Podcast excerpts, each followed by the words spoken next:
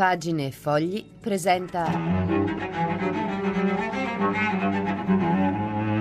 Domande impossibili.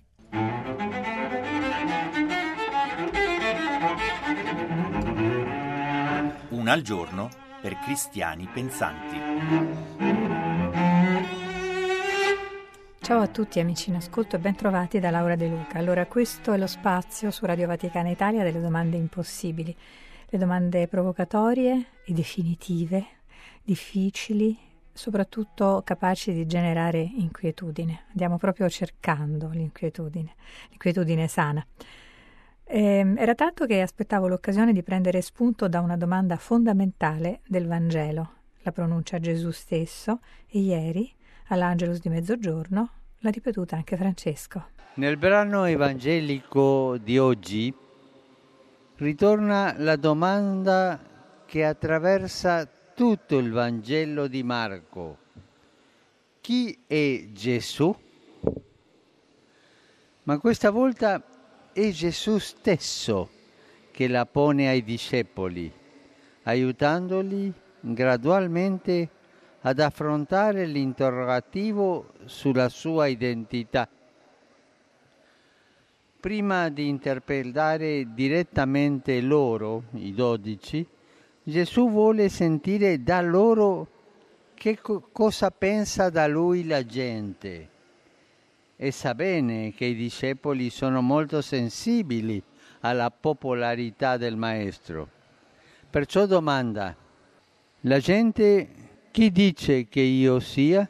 Ne emerge che Gesù è considerato dal popolo un grande profeta, ma in realtà a lui non interessano i sondaggi e le chiacchiere della gente, a Gesù non interessa. Egli non accetta nemmeno che i suoi discepoli rispondano alle sue domande con formule preconfezionate, citando personaggi famosi della Sacra Scrittura, perché una fede che si riduce alle formule è una fede miope. Il Signore vuole che i suoi discepoli di ieri e di oggi instaurino con Lui una relazione personale e così lo accolgano al centro della loro vita. Per questo li sprona a porsi in tutta verità di fronte a se stessi e chiede, ma voi chi dite che io sia? Gesù oggi rivolge questa richiesta così diretta e confidenziale a ciascuno di noi. Tu chi dici che io sia? Voi chi dite che io sia? Chi sono io per te? Radio Vaticana Italia, domande impossibili. E noi chi diciamo che Lui sia? Chi è per noi Gesù?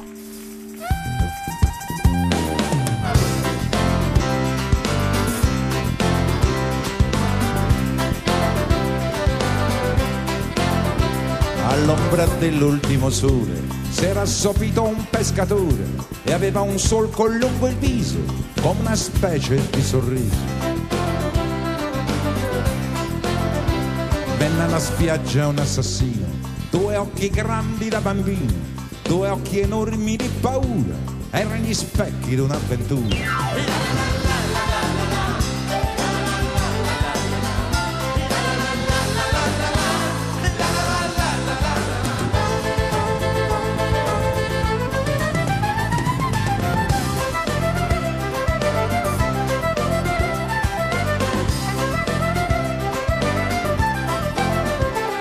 Chiese al vecchio dammi il pane, ho poco tempo e troppa fame, e chiese al vecchio dammi il vino, o se te sono un assassino. Gli occhi rischiuse il vecchio al giorno, non si guardò neppure intorno, ma verso il vino spezzò il pane, per chi diceva ho sete o fame.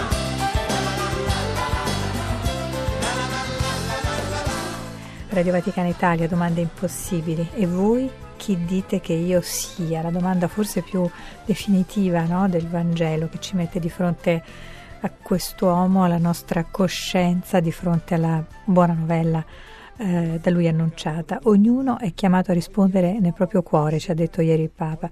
e può accadere anche a noi come a Pietro di affermare con entusiasmo tu sei il Cristo. Oppure ci può capitare di dubitare, di equivocare, di comprendere solo in parte, di non riuscire ad accettare in tutto appunto la buona notizia. È il caso, per esempio, del filosofo Ernst Bloch.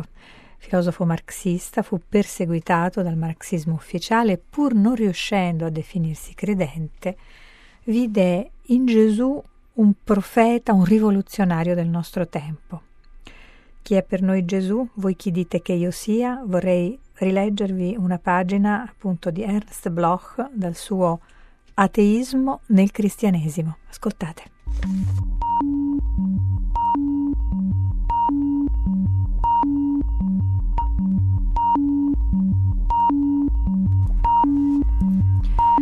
Un segno della nostra buona causa si chiamò e si chiama Gesù.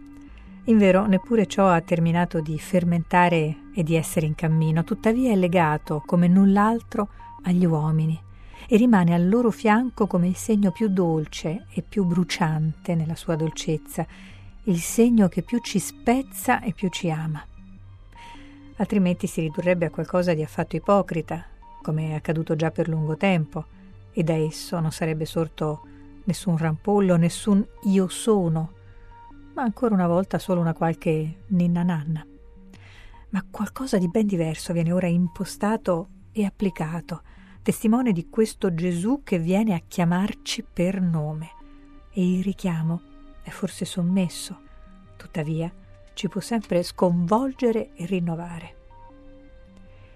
Vi sono agnelli nati che si fanno piccoli piccoli, spesso e volentieri. Ciò è insito nella loro specie e Gesù non ha predicato per essi con violenza, come si dice nella scrittura, tantomeno egli ci compare di fronte in un aspetto così mitigato, come intende la brava gente, meno che mai come i lupi lo hanno adattato ad uso delle pecore, affinché esse possano conservare doppiamente la loro natura. Il loro ben noto pastore viene presentato così succube, così illimitatamente paziente, come se egli non fosse null'altro che questo. Il fondatore avrebbe dovuto essere libero da ogni passione, e tuttavia veniva preso da una delle più forti, l'ira, tanto che egli rovesciò nel tempio i tavoli dei cambiavalute, né si dimenticò di usare la frusta. Gesù dunque è paziente solo quando si trova nel cerchio silenzioso dei suoi. Invero non pare affatto che egli ami i loro nemici. Veniamo ora alla predicazione della montagna. Essa non si propone di certo di eccitare gli uomini l'uno contro l'altro per amore di Cristo, come Gesù fanaticamente consiglierebbe ai suoi discepoli. La predicazione della montagna, in cui vengono chiamati beati i miti e i pacifici, non è legata ai giorni della lotta, ma alla fine dei giorni, dal che consegue il rapporto istantaneo, immediato con il regno dei cieli. Non di meno, a sancire la lotta necessaria per l'avvento del regno, sta la parola io non sono venuto a portare la pace, ma la spada. E giunge parimenti il fuoco che scava in un senso che non è affatto solo interiore, ma esteriore. Io sono venuto ad accendere un fuoco sulla terra, e come vorrei che fosse già acceso. Certamente la spada, che come il fuoco non solo distrugge ma purifica, viene rivolta nella predicazione di Gesù contro qualcosa di più dei semplici palazzi. Essa si scaglia contro tutto il vecchio, perché esso deve sparire, e prima fra tutti i ricchi, nemici dei miseri e degli oppressi, che così a fatica entrano nel regno dei cieli, come, con tutta l'ironia dell'impossibile, attraverso il, la cruna di un ago, il cammello. In seguito la Chiesa ha di molto allargato la cruna del lago e di conseguenza il suo Gesù è stato strappato via dalla prospettiva della rivolta. Così accadde che contro i facitori dell'ingiustizia si giocò la carta della mitezza e non dell'ira di Gesù. Chesterton, nel suo L'uomo immortale, è molto caustico. Quelli che hanno incolpato i cristiani di aver distrutto Roma con il fuoco furono calunniatori ma colsero la natura del cristianesimo molto più giustamente di quelli che fra i moderni ci raccontano che i cristiani sarebbero stati una comunità etica e che subirono un lento martirio per aver dichiarato agli uomini di avere un dovere da compiere nei confronti del prossimo, ovvero poiché la loro mitezza li avrebbe resi facilmente disprezzabili. Chiaramente percepibile anche sotto questa forma si alza l'elemento sovversivo dunque del cristianesimo primitivo, che prende il posto della precedente visione e della sua espressione. Ciò rappresenta esattamente l'antidoto contro tutta la dolcezza melliflua della mentalità religiosa. Gesù volle vomitare dalla sua bocca i tiepidi e nessuna sua parola trova una corrispondenza ideologica nella nostra società precedente, meno che mai la predicazione della montagna. Ognuna è rivolta all'attesa della fine, assai più che alla sua preparazione.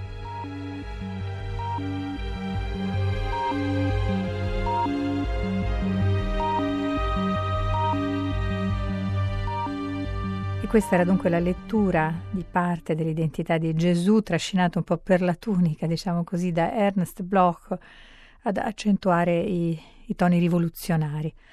Era un passo da ateismo nel cristianesimo, appunto, del pensatore tedesco di Ernst Bloch. Radio Vaticana Italia, le domande impossibili.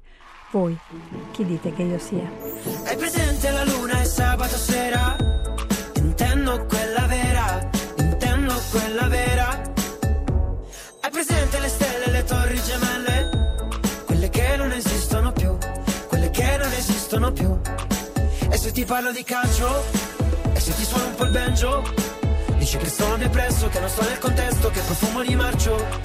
Ma se ti porto nel bosco, mi dici portami in centro. Perché lì non c'è campo, poi fuori di testa come l'ultima volta. Siamo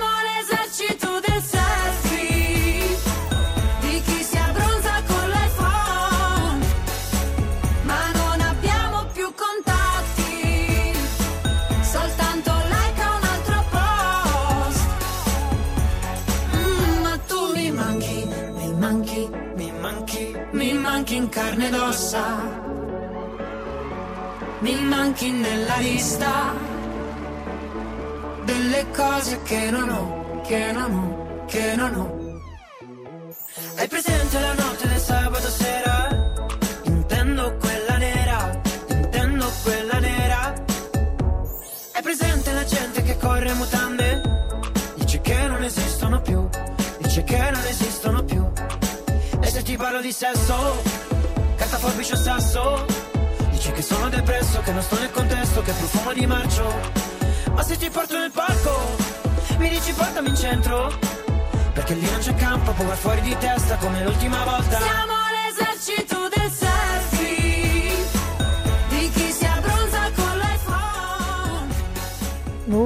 dite che io sia? La domanda impossibile di oggi, tratta dal Vangelo, ripetuta ieri dal Papa all'Angelus di mezzogiorno, uno scandaglio sulla nostra fede, no?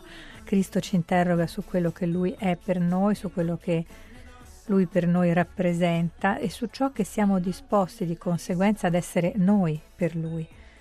Ecco, nel recente viaggio del Papa a Palermo abbiamo ripercorso la vicenda di Padre Pino Puglisi è morto per volere della mafia perché evidentemente aveva accettato fino in fondo che Cristo fosse figlio di Dio e su questo aveva vissuto la propria vita, su questo aveva in- uniformato la propria vita, la propria testimonianza di fede. Non sempre è così facile, così semplice apparentemente, almeno eh, ricordare chi davvero Cristo è per noi, sapere con certezza chi Cristo è per noi. Ma proprio dalla certezza sul suo conto deriva la certezza sul nostro conto. Chi dite che io sia e di conseguenza chi siete voi, chi sono io. Siamo ancora scossi dalla notizia eh, di ieri del ragazzo di 15 anni caduto dal tetto di un centro commerciale a Milano in cerca, si dice, del selfie estremo. Sul Corriere della Sera di oggi leggo questo titolo: Giovani maschi fragili cercano su internet stima e approvazione. Il gioco dello svenimento, i selfie estremi, le sfide al limite della sopportazione fisica, le corse folli nel cuore della notte in autostrada o in ferrovia. Ci sarebbe anche altro, ma l'argomento è così delicato che sarebbe meglio fermarsi qui, per evitare l'effetto emulazione che preoccupa molto chi gli adolescenti coinvolti li deve seguire. È il caso del professor Luca Bernardo, direttore della casa pediatrica Fate Bene Fratelli Sacco di Milano e responsabile del coordinamento nazionale cyberbullismo presso il Ministero dell'Istruzione. Oggi, per buona parte degli adolescenti, sostiene il professore, la vita vera è quella in rete. Nel mondo digitale la sfida li fa sentire dentro una grande famiglia dove ognuno condivide le attività più estreme. Si tratta di soggetti quasi euforici, convinti, anche quando compiono gesti pericolosi, di potersi fermare subito prima di farsi del male. Non sempre così. Guai a considerarli incoscienti. Lo sanno che quell'azione può essere mortale, ma temono che non eseguendola dimostrerebbero di essere inferiori in un mondo, quello digitale, dove l'obiettivo è diventare leader di rete. Fragilità personale, distanza dai genitori favoriscono l'adozione di comportamenti rischiosi. I teenager finiscono per cercare nel web quell'attestato di stima, quell'approvazione che non trovano in famiglia. Vivono costantemente collegati al telefonino, a casa, in classe, mentre fanno attività sportiva, quando la fanno. Sono sempre a chattare, anche alle 3-4 di notte. A spingere i ragazzi a compiere gesti sempre più estremi sarebbero i like, i mi piace. Sono loro a determinare la popolarità tra i coetanei. Più l'azione è pericolosa, più apprezzamenti arrivano. Su Instagram e sempre più su Telegram, grazie al meccanismo dei gruppi chiusi.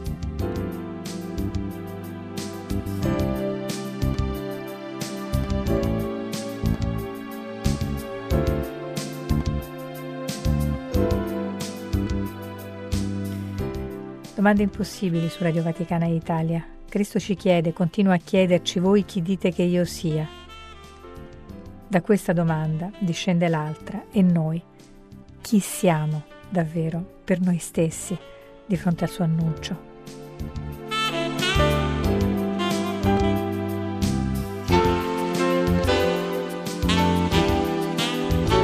E come aiutiamo i più giovani a rispondere a questa stessa definitiva domanda. Radio Vaticana Italia, le domande impossibili sono in onda tutti i giorni da lunedì a venerdì alle 18.15. Ciao, a domani.